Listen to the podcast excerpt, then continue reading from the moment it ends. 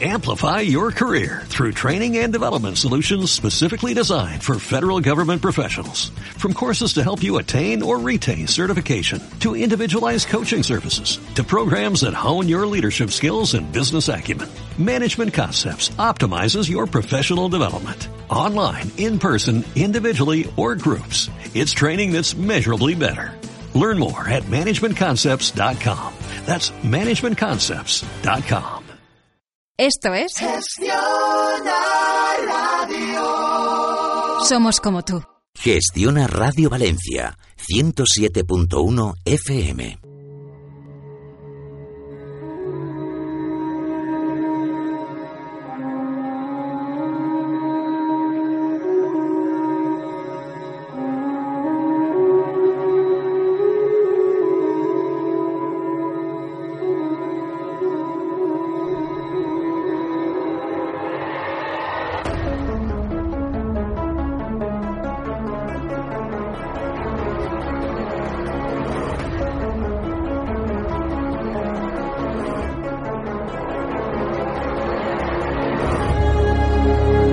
Saberlo todo.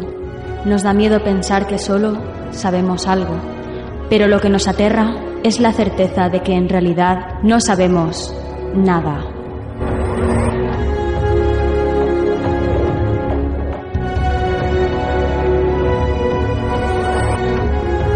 Sígueme por los canales que atraviesan la oscuridad.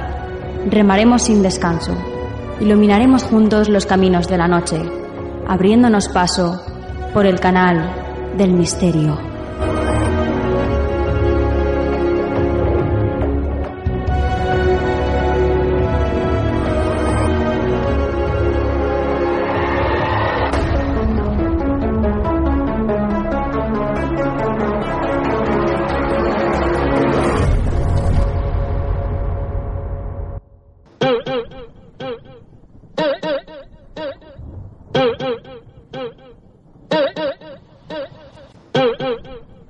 Buenas tardes, misteriosos. Soy Nuria Mejías y esto es Canal del Misterio. Bienvenidos a este nuevo programa y nos esperan por delante 60 minutos con lo mejor del misterio.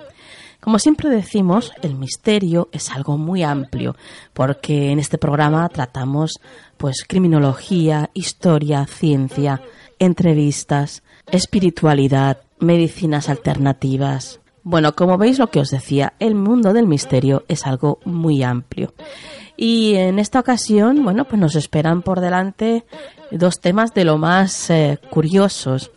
Vamos a empezar con María Toro y hablando sobre una persona muy, muy especial, ya veréis a qué me refiero.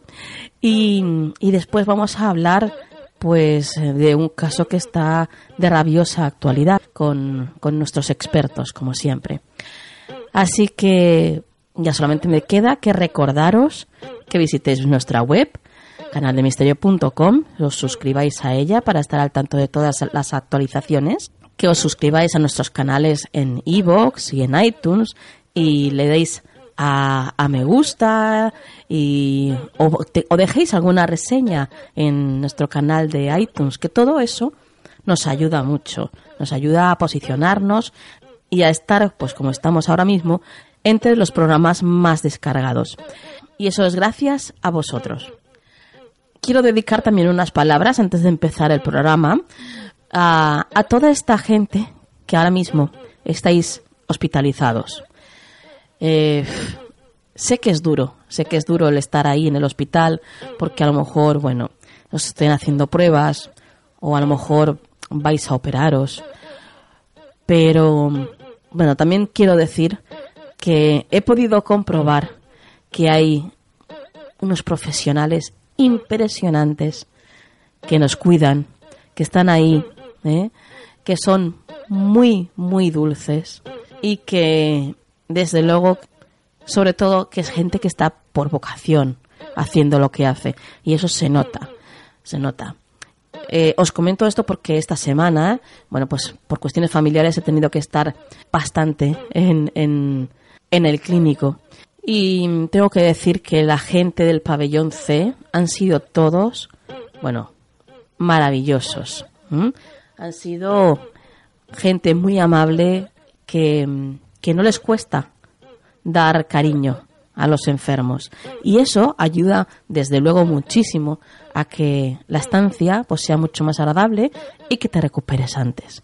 Eso es importantísimo. Así que a toda la rama sanitaria, gracias por ser y estar, chicos. Hacéis una labor impresionante. Y a todos los que estáis enfermitos en el hospital, pues fuerza desde aquí. ¿Eh?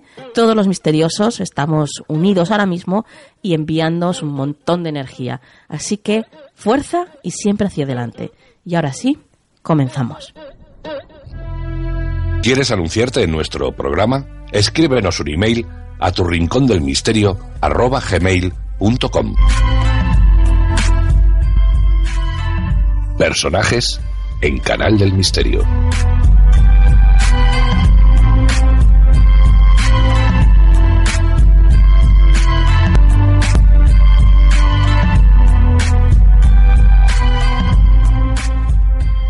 La vanidad, el ego, el amor propio o el deseo de cumplir un sueño. Hay muy pocas cosas que den tanta satisfacción a las personas como estar convencido de hacer algo bien, aunque a lo mejor no sea así. Esa certeza les otorga la suficiente confianza en sí mismos, tanto como para que desde la más absoluta tranquilidad creer haber sido bendecidos con un don que los hace especiales y desear darlo a conocer, claro, por supuesto aunque para quienes lo conozcan sea más que un don divino, un castigo del cielo. Esto es lo que sucedía con Florence Foster Jenkins y para hablarnos de ella tenemos a María Toro. Aquí estamos impacientes ya para que nos cuentes a ver sobre esta mujer que, nos trae al programa. ¿Quién era Florence Foster Jenkins? Esta mujer, como bien has dicho, eh, para quien pueda creer que has exagerado, simplemente voy a definirla como eh, la peor cantante de ópera de toda la historia. Vaya. Es así el título que le han dado. Vaya, aunque ella no pensaba así, ¿no? No, no, que va, todo lo contrario. Ella estaba convencida que poseía un talento especial, pero vamos a comenzar primero ilustrando un poco su vida. Eh, Florence nació en 1868 en Pensilvania. Era la hija de Mary James y Charles Dorrance Foster, un respetable y acaudalado banquero de Pensilvania. Cuando era niña, su padre hizo que tomara clases de piano y al cumplir los 17 quiso viajar a Europa para estudiar canto y enfocar su carrera de manera profesional. Sin embargo, sus padres argumentaron que carecía de talentos para ello y no estaban dispuestos a costearle ningún tipo de viaje. ¿Y entonces qué hizo ella? En represalia decidió fugarse junto al que después sería su marido, un médico de Filadelfia de nombre Frank Jenkins, 16 años más que ella, de quien adoptaría su segundo apellido. Por lo visto hay otro acontecimiento que también marcaría su vida y que está relacionado con su padre, ¿no es así? Así es, Nuria. Un año después, cuando Florence contaba con 41 años, su padre fallece y en su vida efectivamente habrá un punto de inflexión a partir de ese momento, porque hereda los fondos necesarios para comenzar su ansiada y tantas veces postergada carrera musical. Tomó por fin clases de canto y se involucró en los círculos sociales musicales de la ciudad de Nueva York Además, se convirtió en miembro de numerosos clubes de mujeres, eh, literarios, de historia, de arte, y se convierte en directora musical de muchos de ellos. Además, destina parte de su recién adquirida fortuna a la fundación de su propio club que llamó el Club Verdi una organización dedicada por entera a promocionar y difundir nuevos talentos americanos por el mundo. Es decir, que a pesar de su falta total de talento, eh, se introdujo en el mundillo musical gracias a, esta organización, ¿no? La verdad es que astuta fue. Sí, sí, y mucho. Se las ingenió para organizar conciertos con fines benéficos y como ella misma los financiaba, aprovechaba su autoridad para incluir sus propias actuaciones. Claro, de paso, ¿no? Exactamente. Y a estos eventos acudían los personajes más renombrados de la sociedad neoyorquina, eh, millonarios, nobles europeos, sopranos, músicos y tenores de todo el mundo Su debut fue en Manhattan en abril de 1912, justamente a los pocos días del hundimiento del Titanic. Es decir, que el clima no estaba para bromas. Y la verdad es que dejó al público boquiabierto.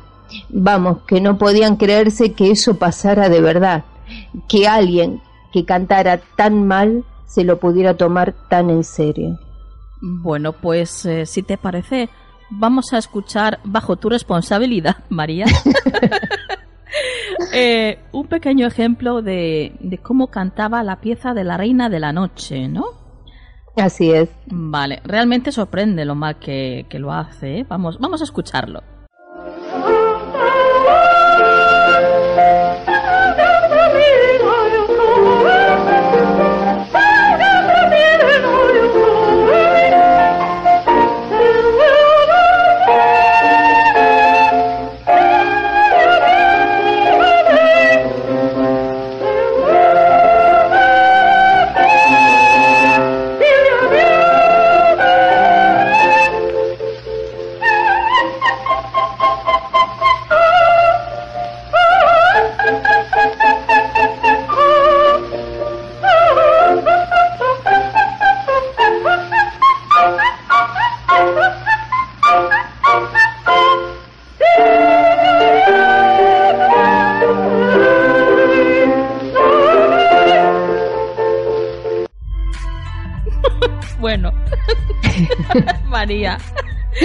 Esto es horrible.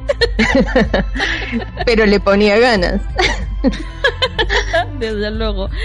Bueno, como os comentaba, misteriosos, acabamos de escuchar a Florence interpretando a la Reina de la Noche. Eh, realmente mm, sorprende lo mal que lo hace, al punto que no hace falta ser un entendido para percatarnos de ello, claro. Eh, no es una variación o una nota mm, en la que falla, no, no, es que es que no da ni una.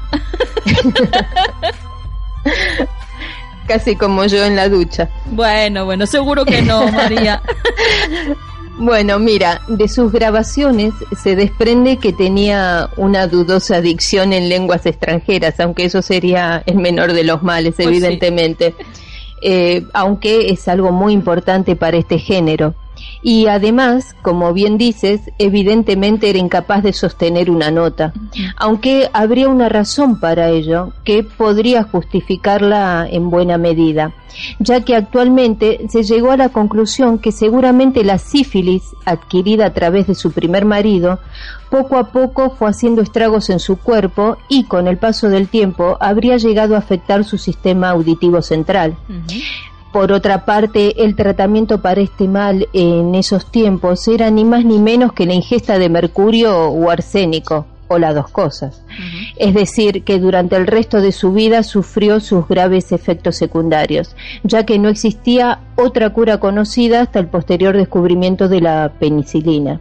A pesar de todo esto y con la llegada de la Primera Guerra Mundial, Florence incrementó su labor para recaudar fondos con fines benéficos y en consecuencia también aumentaron sus actuaciones privadas, que estaban centradas básicamente en Manhattan. En 1930, cuando muere Mary Jane, su madre, que era su último familiar directo, heredó recursos adicionales para continuar su carrera como cantante y se volcó por completo a la ópera.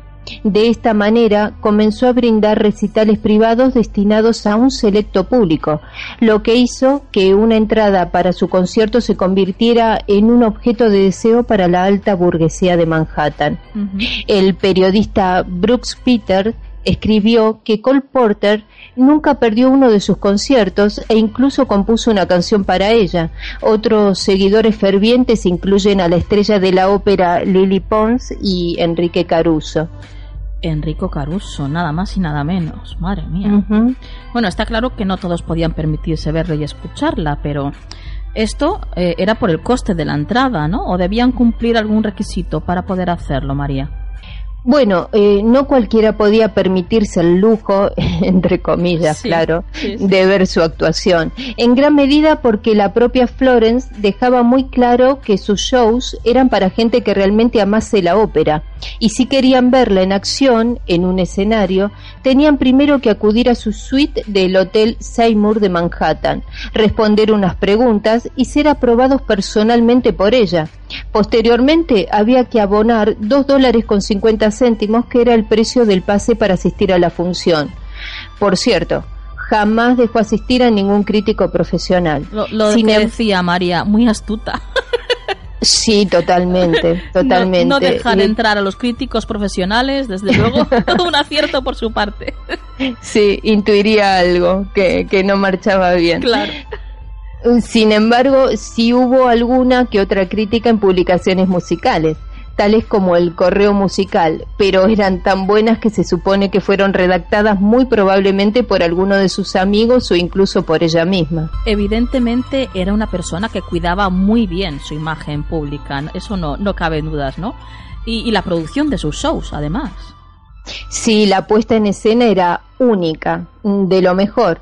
En cada gala cambiaba varias veces de traje. Siempre comenzaba con un largo vestido de tul, dos alas con plumas y una corona de oropel. Eh, ella decía que era el ángel de la inspiración. Eh, así que para interpretar La Reina de la Noche, el área de Mozart de la flauta mágica que, ya hemos escuchado, y finalizar con la canción Clavelitos, mientras arrojaba flores a su público que llevaba en una cesta. Estaba acompañada en el piano por el músico Cosmay McMoon, que no dejaba de hacer gestos divertidos cuando ella erraba una nota.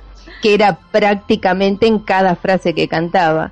Se podría decir que intentaba durante todo el show corregir con el piano los desafines de Florence y el público, vamos, reía sin parar aunque cuando ella era preguntada por las carcajadas de los asistentes lo atribuía siempre a la vil envidia de sus colegas de profesión. Todos coinciden en que fue una persona y una artista muy querida y admirada. A quienes la conocían parecía no importarle en absoluto su falta de talento. Es más, su puesta en escena cautivó a, a toda Nueva York, desde Brooklyn hasta Manhattan. Se dice que su recital anual en el Ritz Carlton era el acontecimiento musical más esperado de todo el año. Incluso debía intervenir la policía para mantener el orden increíble. Era un concierto de lo más exclusivo y como siempre solo Florence decidía quién podía asistir, elaborando una lista con el nombre de los 800 escogidos y que posteriormente debían abonar, eso sí, sus correspondientes dos dólares y medio por su entrada. Claro, ¿y nunca realizó un concierto que no fuera privado? Sí, luego de muchos años de demanda popular, decidió ofrecer un recital ni más ni menos que en el Carnegie Hall, donde las entradas se podrían adquirir con el proceso normal de venta en taquilla.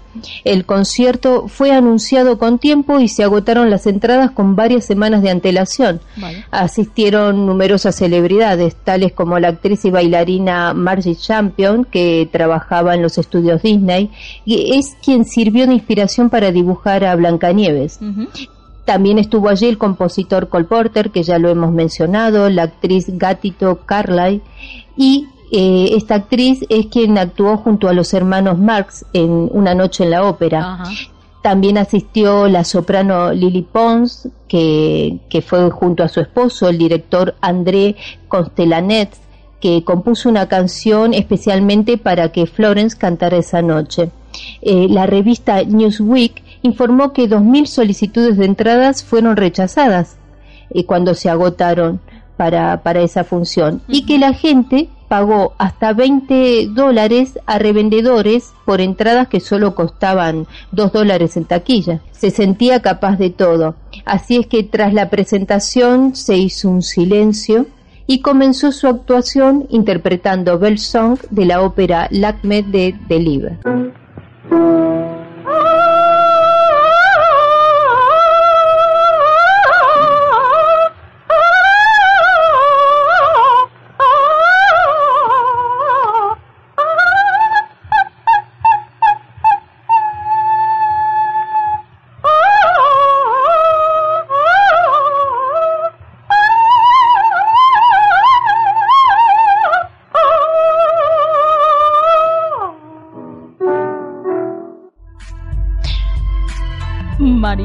Gran misterio. ¿Cómo se puede cantar tan mal?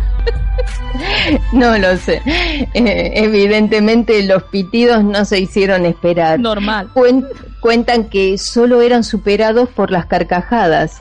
Florence, sin embargo, parecía no enterarse. Vestida con su traje de tul y sus alas blancas, entonó la canción Clavelitos nuevamente, arrojando como hacía siempre flores al público. Muchos la vitoreaban, otros reían, otros pitaban. Lo cierto es que solo un mes después moriría en su residencia del lujoso Hotel Seymour de la ciudad de Nueva York. Eh, Saint Clair Bayfield, su pareja y manager durante 36 años, fue el único heredero de su fortuna. Bueno, pobrecita, qué lástima. Bueno, ¿y qué le sucedió? ¿Cómo fue que murió? Bueno, sufrió un ataque al corazón. Muchos, entre ellos su pianista McMoon, lo atribuyeron a que no soportó las críticas. Ya las había recibido antes, pero no con ese ensañamiento. En este caso se encontró con una avalancha de críticas y mofas. Tal vez por primera vez, a pesar de los años transcurridos, se planteara seriamente la posibilidad de que su padre tuviera razón cuando le dijo que no valía para esto. Tenía 76 años y lo había dado todo por la música. Y realmente fue así, María, porque con su dinero podría haber hecho cientos de cosas, ¿no? Sin embargo, decidió tener esa vida y cantar, o, o, bueno, por lo menos intentarlo, ¿no? Sí. Aunque el talento, como hemos podido escuchar, no, no la acompañase. Sí, exactamente. En cierta forma su vida es un ejemplo para quienes persiguen un sueño, una meta. Como ella decía siempre, la gente puede decir que no sé cantar, pero nadie podrá decir que no canté. En definitiva, lo importante es intentarlo. Como decía su obituario en el Wall Telegram, era sumamente feliz en su trabajo. Es una pena que tan pocos artistas lo sean, y la alegría se transmitía como por arte de magia a los que las escuchaban. Así es que si transmitió alegría, ¿qué más le podemos pedir?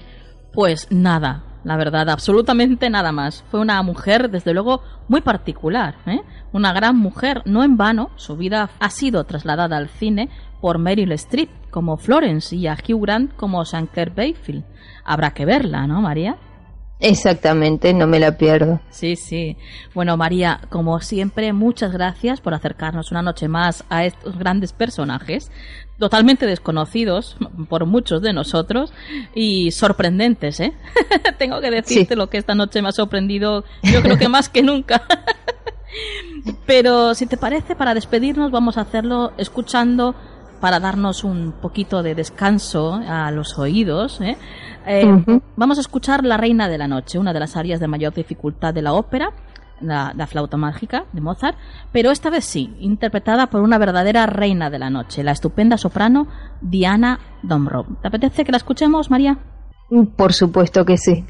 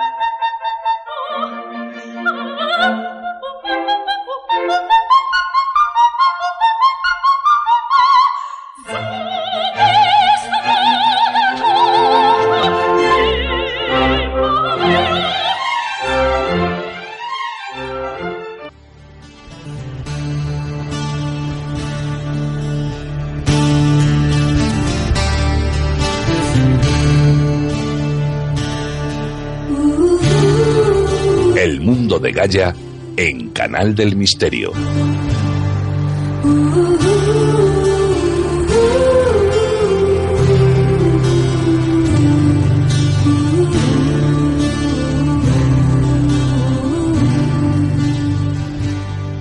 Pues ya estamos aquí en el mundo de Gaia y de nuevo con Pepa Yausas.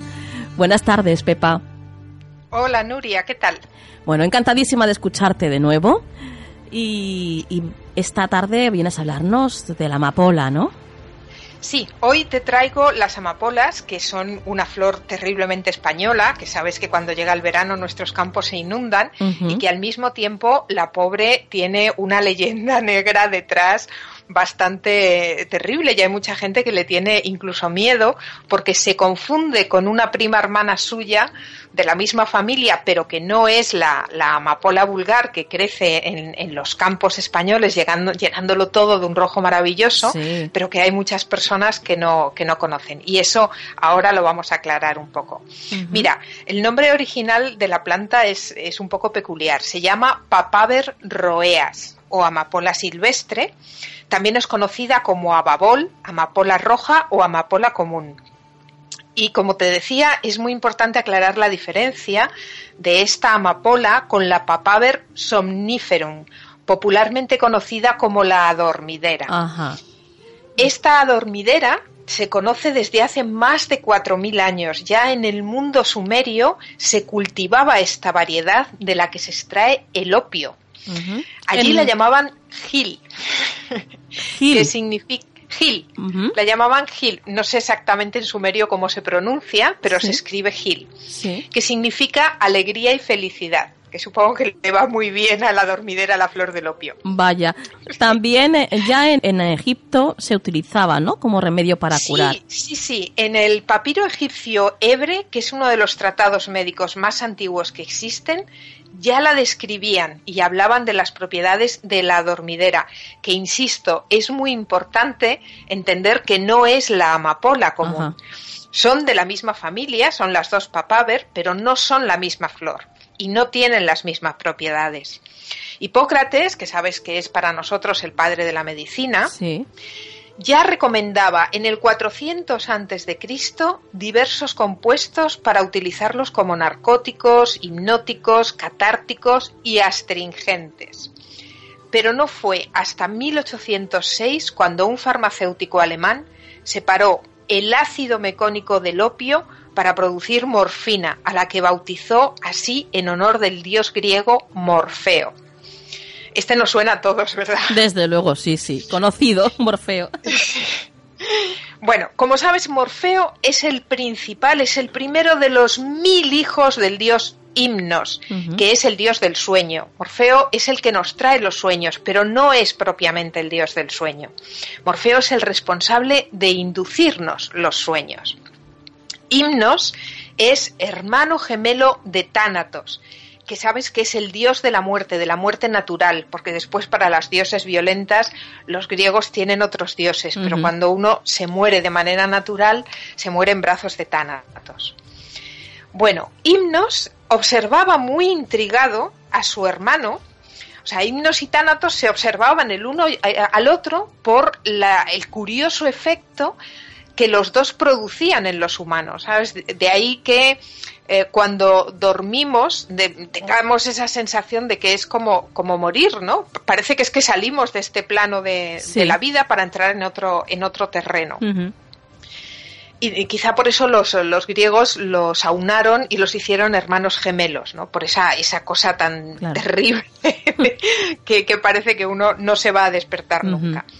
Morfeo duerme, fíjate qué curioso, duerme en una cama de ébano en una cueva sutilmente iluminada, rodeado de flores de adormidera, que no son amapolas. ¿Alguna diferencia, así, algo eh, a destacar para saber diferenciar la amapola de la adormidera, Pepa? Sí, mira, la dormidera es de color blanco. Es muy importante que me hagas esta pregunta. La dormidera es de color blanco, violeta o rosáceo, pero nunca, nunca es rojo. La roja, roja, esa flor maravillosa del verano que nosotros vemos en nuestros campos, esa es la amapola, no es la dormidera. y de hecho, sus, sus semillas se utilizan mucho en repostería, por ejemplo. Se usan como condimento. Y es verdad que tienen un efecto sedante, pero absolutamente nada que ver con la morfina.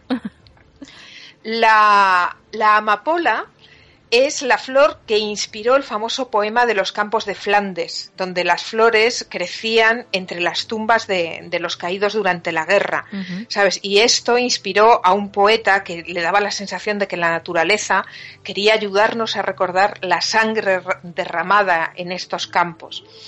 El 11 de noviembre estoy segura que a estas alturas ya todo el mundo sabe que es el día en el que se recuerda el final de la Primera Guerra Mundial.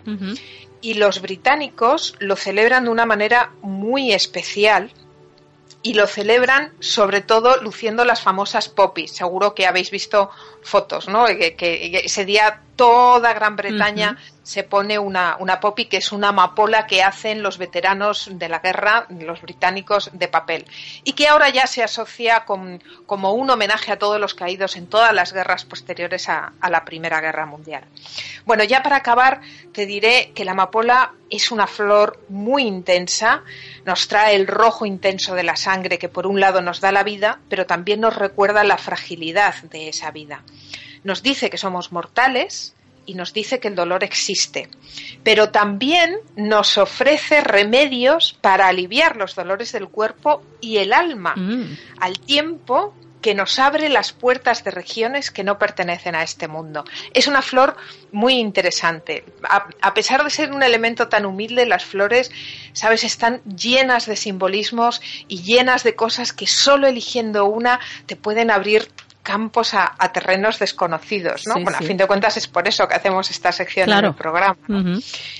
La infusión de amapola, que no la de adormidera, es ligeramente sedante y se utiliza para hacer disminuir la tos y para poder expectorar cuando uno está muy acatarrado. Mm, interesante esto. Muy Sí, es, es una flor muy agradecida y además yo personalmente creo que es una flor preciosa y muy española. Sí, sí, sí, sí.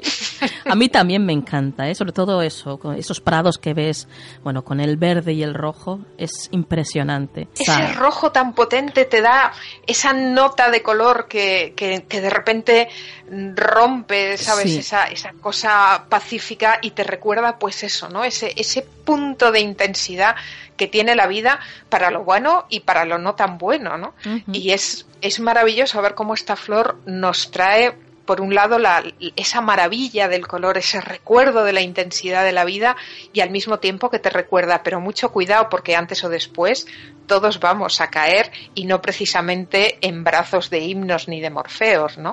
Tánatos siempre va a estar ahí esperándonos. Siempre, siempre. Tiene mucha paciencia, pero llegas, llega. bueno, Pepa, también nos decías que, que con las semillas, eh, bueno, se utilizan en la cocina, ¿no?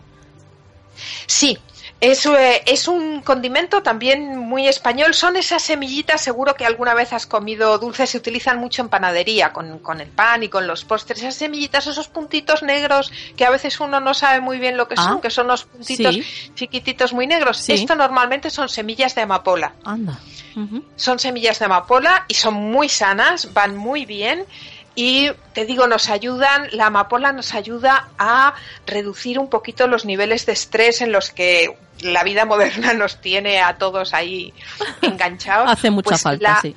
Sí, la amapola yo creo que hace mucha falta, efectivamente, porque te ayuda a reducir un poquito esos niveles de estrés. Perfecto. Fíjate, es, eh, es muy curioso, yo, yo nací en el Mediterráneo, como cantaba Serrat. Sí y en toda la parte de, Valencia, que tú conoces muy bien, y de Alicante, pregúntaselo a los más mayores porque eh, hace muchos años, de, estamos hablando de principios del siglo XX, hasta mediados incluso del siglo XX, sí que se utilizaba la, la dormidera, que es, como digo, de la planta de la que sí que sale el opio, cuando los bebés lloraban mucho y no, y no se dormían, se hervía a dormidera y se les mojaba el chupete. Y no fallaba nunca, claro. Claro, normal.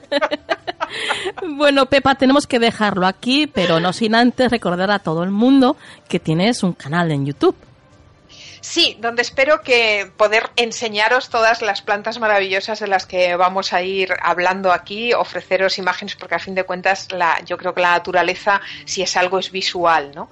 y, es maravilloso poder verlo. Se llama April in the Garden, April en el jardín, en inglés, y bueno, vais a encontrar los enlaces también en, en la página de tu canal, o sea que, que, no va a haber ningún problema. Espero veros a todos por allí muy pronto. Muy bien, bueno, Nuria. Muchas gracias a ti y a todos tus oyentes. Un gracias beso a y hasta dentro de muy pronto. Gracias a ti, Pepa, porque ya sabes que nos encanta todo lo que nos cuentas. Y ya está dentro de muy poquito. Chao.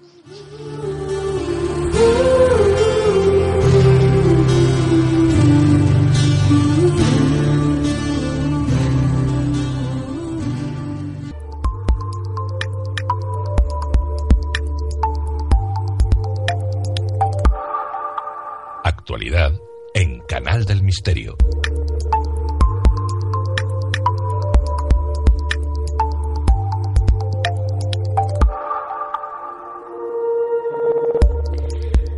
Llegamos a la actualidad y bueno, ya está de nuevo con nosotros María Toro. Hola María. Hola nuevamente, Nuria. Qué bien lo hemos pasado antes, ¿eh? La verdad que sí, un Qué buen personaje bastante curioso. Sí, sí, desde luego. Bueno, vamos a la actualidad y lo hacemos, comenzamos con un titular que dice así.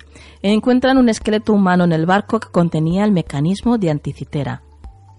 Así es, Nuria, hagamos un poquito de historia, porque en el año 1900 un grupo de pescadores descubrió un artilugio con engranajes sorprendentemente sofisticados que hoy conocemos como mecanismo de anticitera, y que supone, tras estudiarla, que los griegos la utilizaron para seguir el movimiento de los astros en el cielo y hacer predicciones astrológicas.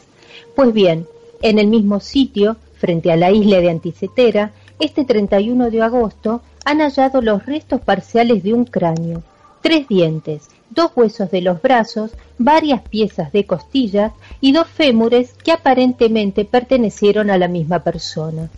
El análisis preliminar lleva a los investigadores a pensar que se trata de un hombre joven que viajaba en aquel lujoso mercante griego del siglo I, cargado de, mercancías que probablemente iban destinadas al mercado romano. El barco era grande para la época, de unos 40 metros de eslora, y está muy cerca de una zona escarpada de la costa, lo que lleva a pensar que una tormenta lo estrelló contra las rocas. En cuanto a los restos, se encuentran en un sorprendente estado de conservación, considerando los efectos de la erosión, claro. Eh, según el experto en análisis de ADN antiguo del Museo de Historia Natural de Copenhague, que participa en la investigación, no parecen unos huesos de 2.000 años de edad.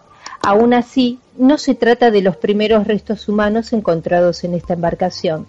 Se calcula que en ella viajaban de 30 a 40 personas y en 1976 el célebre explorador francés Jacques Cousteau encontró los restos de al menos cuatro individuos y entre ellos una mujer. Sin embargo, la novedad radica en que esta vez se podrá recuperar material genético para su análisis. Entre los restos del barco, el equipo de Brendan Foley, líder del equipo arqueológico, ha encontrado muchos más objetos valiosos, como vasijas para el vino, dos lanzas de bronce, joyas de oro y las enormes anclas de la embarcación, y todo enterrado bajo varios centímetros de sedimento. Al propietario de los restos óseos, el equipo decidió bautizarle como Pánfilos, pues este nombre aparecía grabado en una de las copas que la tripulación usaba para beber.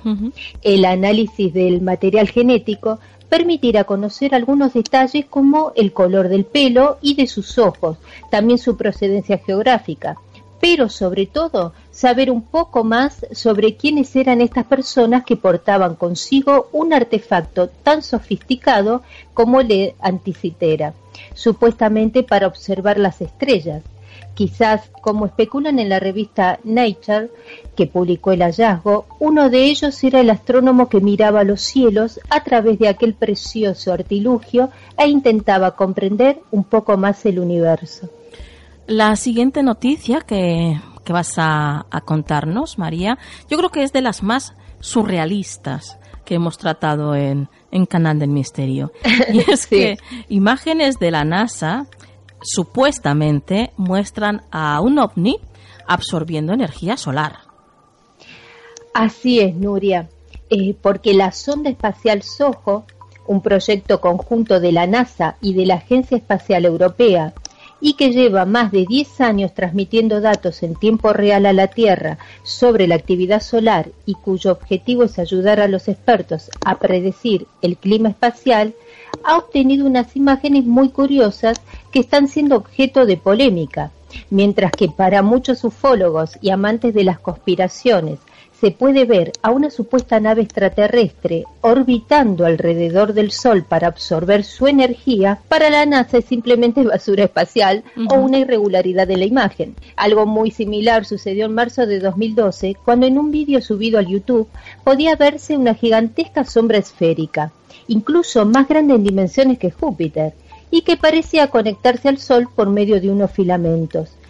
Esta imagen fue visible durante casi 80 horas y al desaparecer dejó tras de sí una serie de llamaradas solares por el término de seis horas. Como en aquella ocasión, no han tardado en aparecer voces críticas que acusan a la NASA de ocultar la verdad sobre la supuesta existencia de ovnis y vida extraterrestre. Bueno, a saber lo que es aquello que, se vio. Lo dicho, de todas formas, yo creo que es la noticia más surrealista que hemos, que hemos dado en el canal de Misterio. Es increíble. Así es. Por eso hay que hacer hincapié en él supuestamente. Efectivamente, así es, María. Bueno, antes de irte, María, danos algún dato de contacto. Sí, cómo no, para quienes quieran seguirme en las noticias de tecnología, ciencia, historia, eh, les dejo mi Twitter, María T-BCN. Perfecto, pues compañera, hasta la semana que viene. Hasta la semana que viene, Nuria.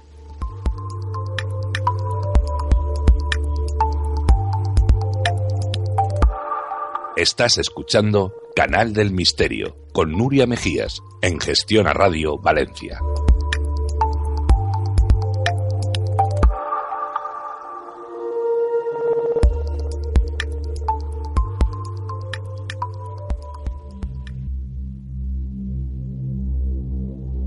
Estás escuchando Canal del Misterio con Nuria Mejías en Gestión a Radio Valencia.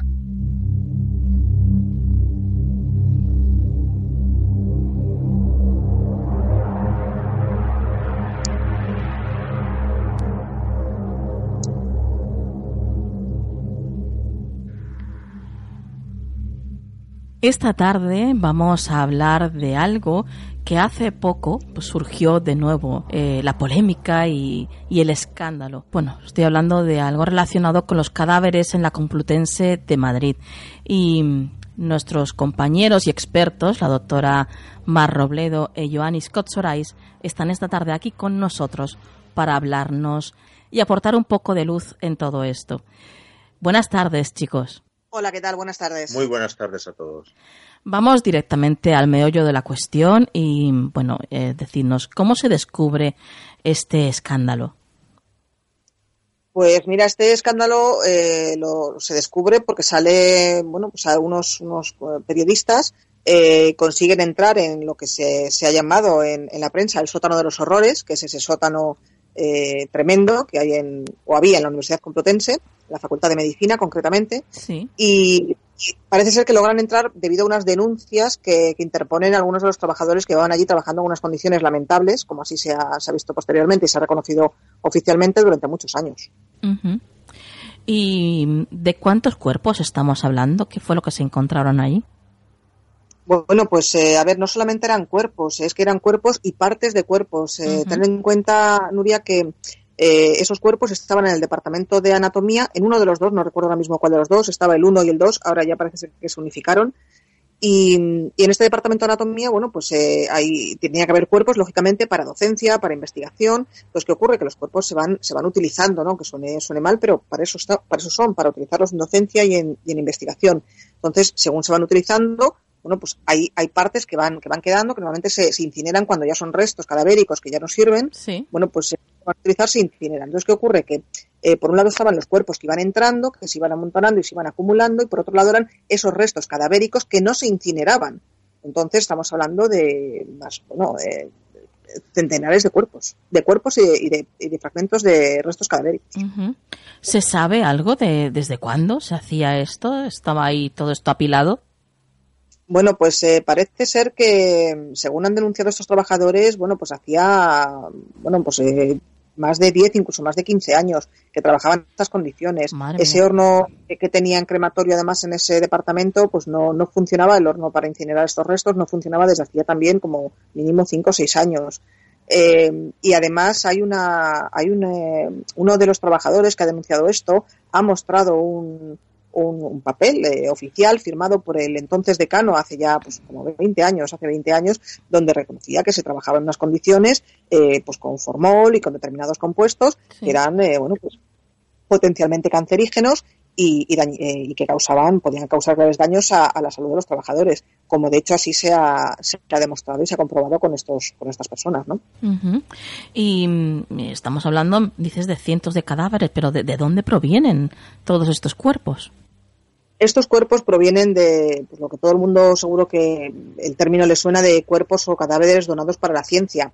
Hay personas que fallecen y, bueno, pues eh, los, familiares, o bien esa persona ha dejado ya eh, por escrito que quiere donar su cuerpo a la ciencia una vez que, muere, o bien son los familiares quienes donan ese cuerpo. Hay que decir, fíjate, Nuria, que se ha, se ha visto que, claro, también ha habido, había tantísimos cuerpos porque parece ser que, según se ha, se ha sabido, estos años de crisis que hemos estado y seguimos sufriendo, aunque dicen que estamos saliendo, pero bueno, estos años de crisis que venimos soportando en España, pues ha hecho que muchas familias no tengan fíjate bien, ni tan siquiera para poder enterrar a sus, a sus familiares. Y eso hace que el número de donaciones haya aumentado. Entonces las personas donan su cuerpo para la ciencia y la ciencia, como siempre, dos vertientes, como decía, investigación y docencia. Bueno, eh, esto es una práctica habitual, imagino, ¿no? No, vamos a ver, eh, la donación de los cuerpos sí, incrementada, como te decía, en estos últimos años por, la crisis y, la escasez de recursos económicos de algunas familias, pero esta forma, de, este tratamiento a, los cuerpos, esto es algo absolutamente extraordinario y anecdótico. Quiero decir, eh, ni tan siquiera pues el, otro laboratorio, el otro departamento de anatomía se funcionaba correctamente y todo, todo escrupulosamente y todo perfecto. En otros departamentos ocurre exactamente lo mismo. Y, y, por supuesto, en otras universidades, en otros centros, el tratamiento de los cadáveres, que todo el mundo lo sepa, no existe ni muchísimo menos. De ahí que esto sea escandaloso, porque esto, desde luego, no es lo habitual y afortunadamente, claro. ¿Y cómo se ha llegado a esto? ¿Por qué creéis que se ha llegado a esta situación?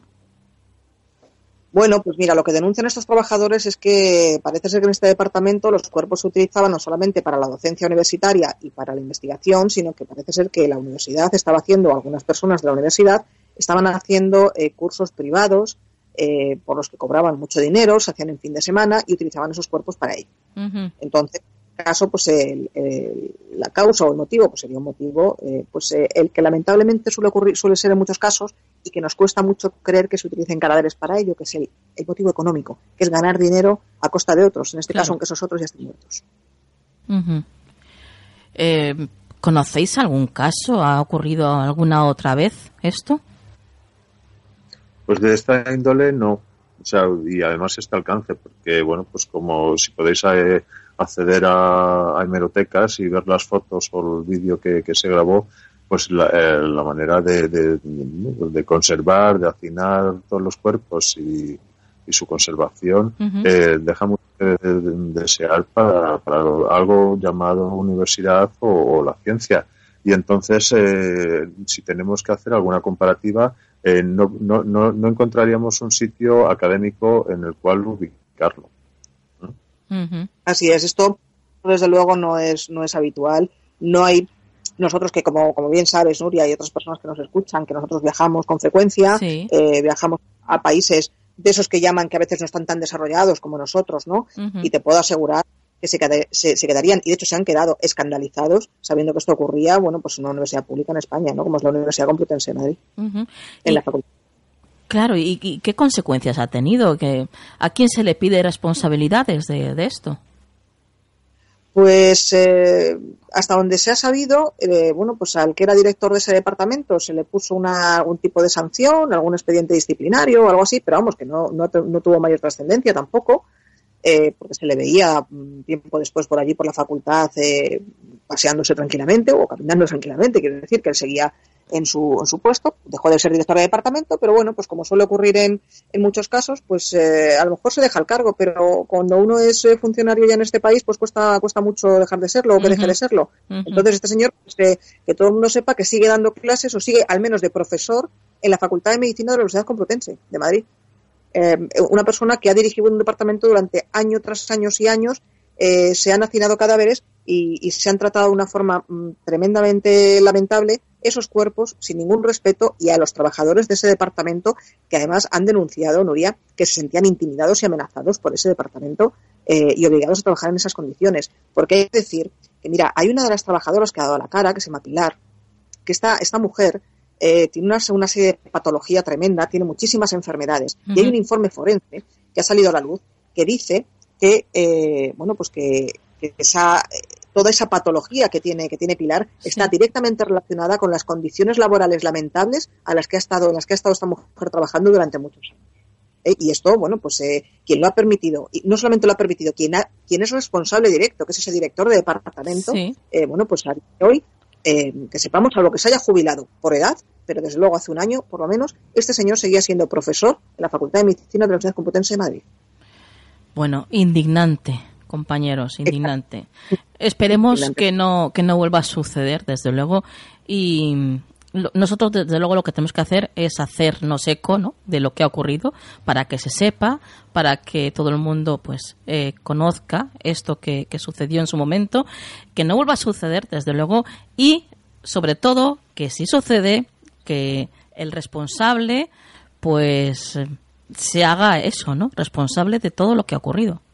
Sí, pero lamentablemente, ¿sabes? Eh, tú pones o se ponen de manifiesto ¿no? lo que está ocurriendo y realmente al fin y al cabo no, no ocurre nada. ¿Sabes? O sea, eh, se, se, hace un, escándalo porque fueron dos periodistas los que, bueno, bueno pues eh, sacaron esto a la luz porque había varias denuncias en el bueno pues en el sistema interno de, de la universidad y bueno, pues se quedaba, no prosperaban estas, estas denuncias. Y, y bueno, pues eh, un juez mandó, o sea, ordenó que, que, que no se pudiera hacer. Claro, eh, cuando, cuando, bueno, pues alguna persona, a ver, cuando estos periodistas, que yo, mira, voy a decir sus nombres porque me parece que hicieron un trabajo extraordinario, pues que fueron Kiko Alcácer y, Pablo Herraiz del periódico El Mundo, eh, entraron en, aquel sótano de los horrores, como así lo llamaron en la prensa, y, sacaron esto a la luz, no solamente fotografías, sino ese vídeo espeluznante, que, que yo invito a todo el mundo que nos esté viendo que por favor lo busquen en, internet y lo vean este vídeo, porque es espeluznante, para que sepan realmente el alcance de la barbaridad de la que estamos hablando. Claro. Y, bueno, pues cuando, cuando hicieron esto, pues esto provocó, afortunadamente, que, la inspección de, trabajo, que una inspección de, trabajo que fue a visitar este sótano, y bueno, pues eh, lo presentaron y dieron orden, de, lógicamente, de que eso allí no se tocaba nada. Bueno, pues eh, el atrevimiento por parte de las personas que trabajan en la Universidad Complutense fue eh, saltarse ese precinto de, sanidad, de la inspección de trabajo de sanidad, y eh, cogieron los cuerpos, los trocearon, los metieron en bidones y no se sabe dónde los llevaban en, en, un, en un camión, parece ser. Madre mía. Que, bueno, pues, decir que porque, bueno, pues algún periodista también avezado estaba en esas puertas esperando a ver si ocurría algo y a ver qué pasaba, y salió ese camión, siguió al camión, intuyó lo que era y llamó a la Guardia Civil. Y la Guardia Civil detuvo ese camión. tremendo. Tremendo, desde luego. Bueno, compañeros, eh, ¿algún dato de contacto para todos aquellos que quieran seguir informándose, seguiros la pista? Bueno, pues nuestro, nuestro eh, sí, el Twitter o las redes sociales que estamos, bueno, pues eh, yo en el Twitter soy Marimar, ¿cómo soy? Arroba, arroba mmar, m, m, m a r eh, de Marimar, m, mmar, guion bajo Robledo. Y el mío es arroba eh, cousurais, con cada kilo. Sí. Y en, la, y en, Facebook. Y en Facebook yo soy mmar Robledo. Y yo, Ioannis Cousurais. Perfecto. Pues ya sabéis, misteriosos, si queréis eh, seguir la pista de estos dos grandes expertos, ahí tenéis las vías de contacto. Compañeros, muchas gracias por estar esta tarde en el programa y hasta la próxima.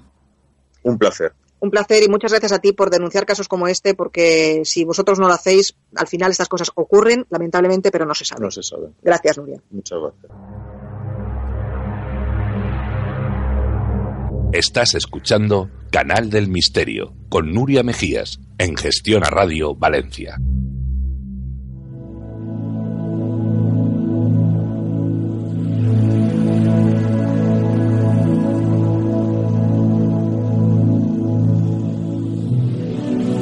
El consejo de la semana en Canal del Misterio.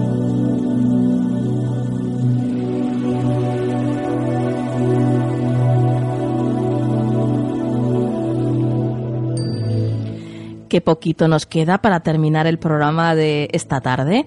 Y ya estamos en buena compañía, como siempre, con Juan Perdomo. Buenas tardes, Juan. Hola Nuria, muy buenas tardes. Encantado de estar aquí de nuevo con todos los amigos que están ahí muy activos hoy en el muro de Facebook. Bueno, como siempre, pero me parece que especialmente. Sí, sí. La verdad es que hemos pasado un rato muy, muy agradable escuchando a María, ¿verdad? Y hablándonos de, de, este gran personaje como era Florence, la, esta gran cantante, ¿no? Entre comillas, lo de cantante, claro. Hombre, a mí yo lo que me quedo, me quedo del, del tema, Nuria, es que mm, está visto y comprobado que tienes que hacer lo que te guste y si lo haces mejor o peor, pues mira. Pues sí. Pero hacer cosas no ya por competir con nadie, sino porque a ti te satisfagan, ¿a que sí? Exacto, exacto. ¿Verdad? Y bueno, también está claro que teniendo dinero uno puede hacer lo que quiera. Hombre, eso también ayuda. ayuda mucho, sí, sí. Ayuda, ayuda. Pero bueno, en todo caso, le pones ella, ¿verdad? Pues sí, pues sí, efectivamente. No hay nada como creer en uno mismo. Totalmente, lo que digan los demás, a fin de cuentas. Claro. Juan, vamos a ver qué cartita sale para, para esta semana que viene. A ver qué nos aconsejan las cartas. De acuerdo, vamos a ello.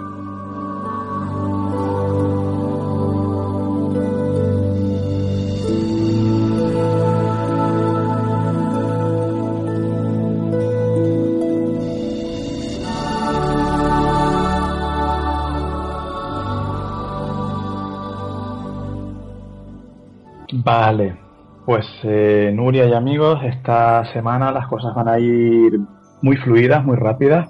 Esta semana la carta es 8 de bastos Mm. y es una carta que nos habla pues de eso, de rapidez, de inmediatez, de cosas que se van a mover de una forma, como digo, muy fluida.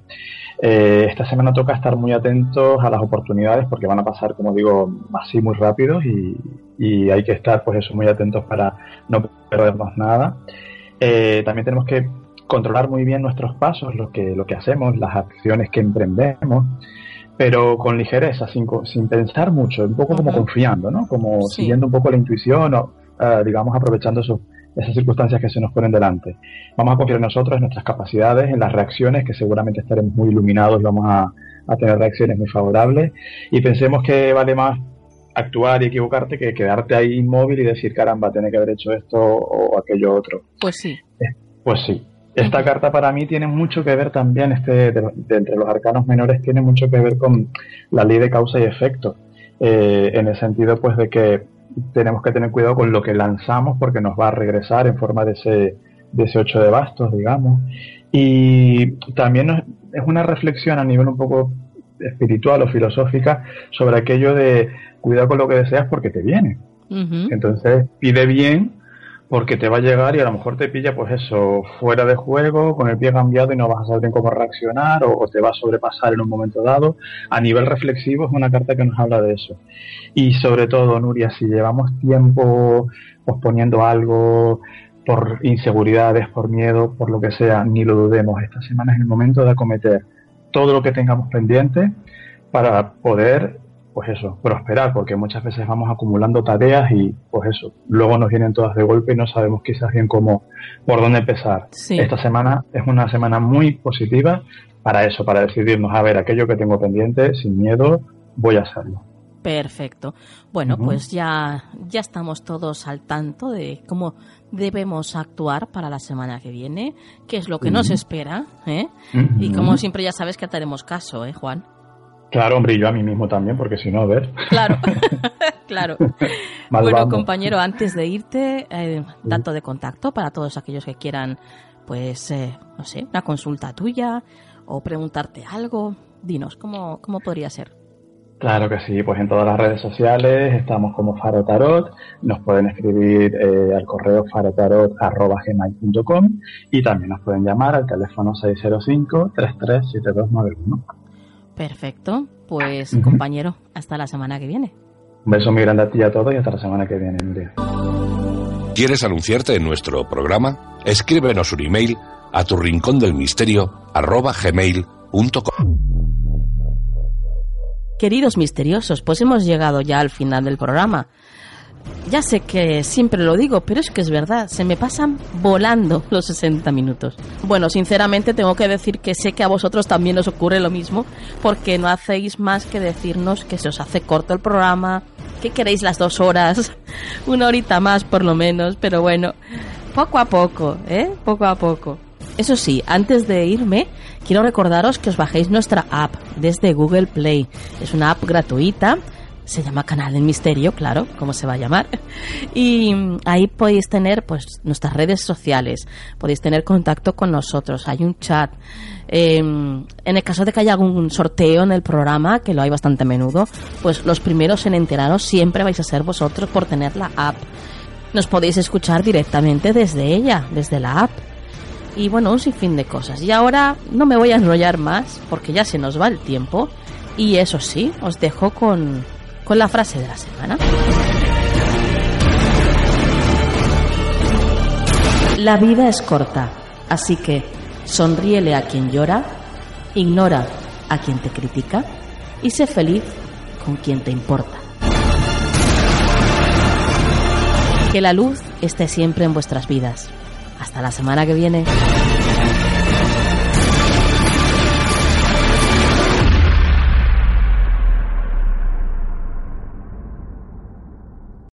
Amplify your career through training and development solutions specifically designed for federal government professionals. From courses to help you attain or retain certification, to individualized coaching services, to programs that hone your leadership skills and business acumen, Management Concepts optimizes your professional development. Online, in person, individually, or groups, it's training that's measurably better.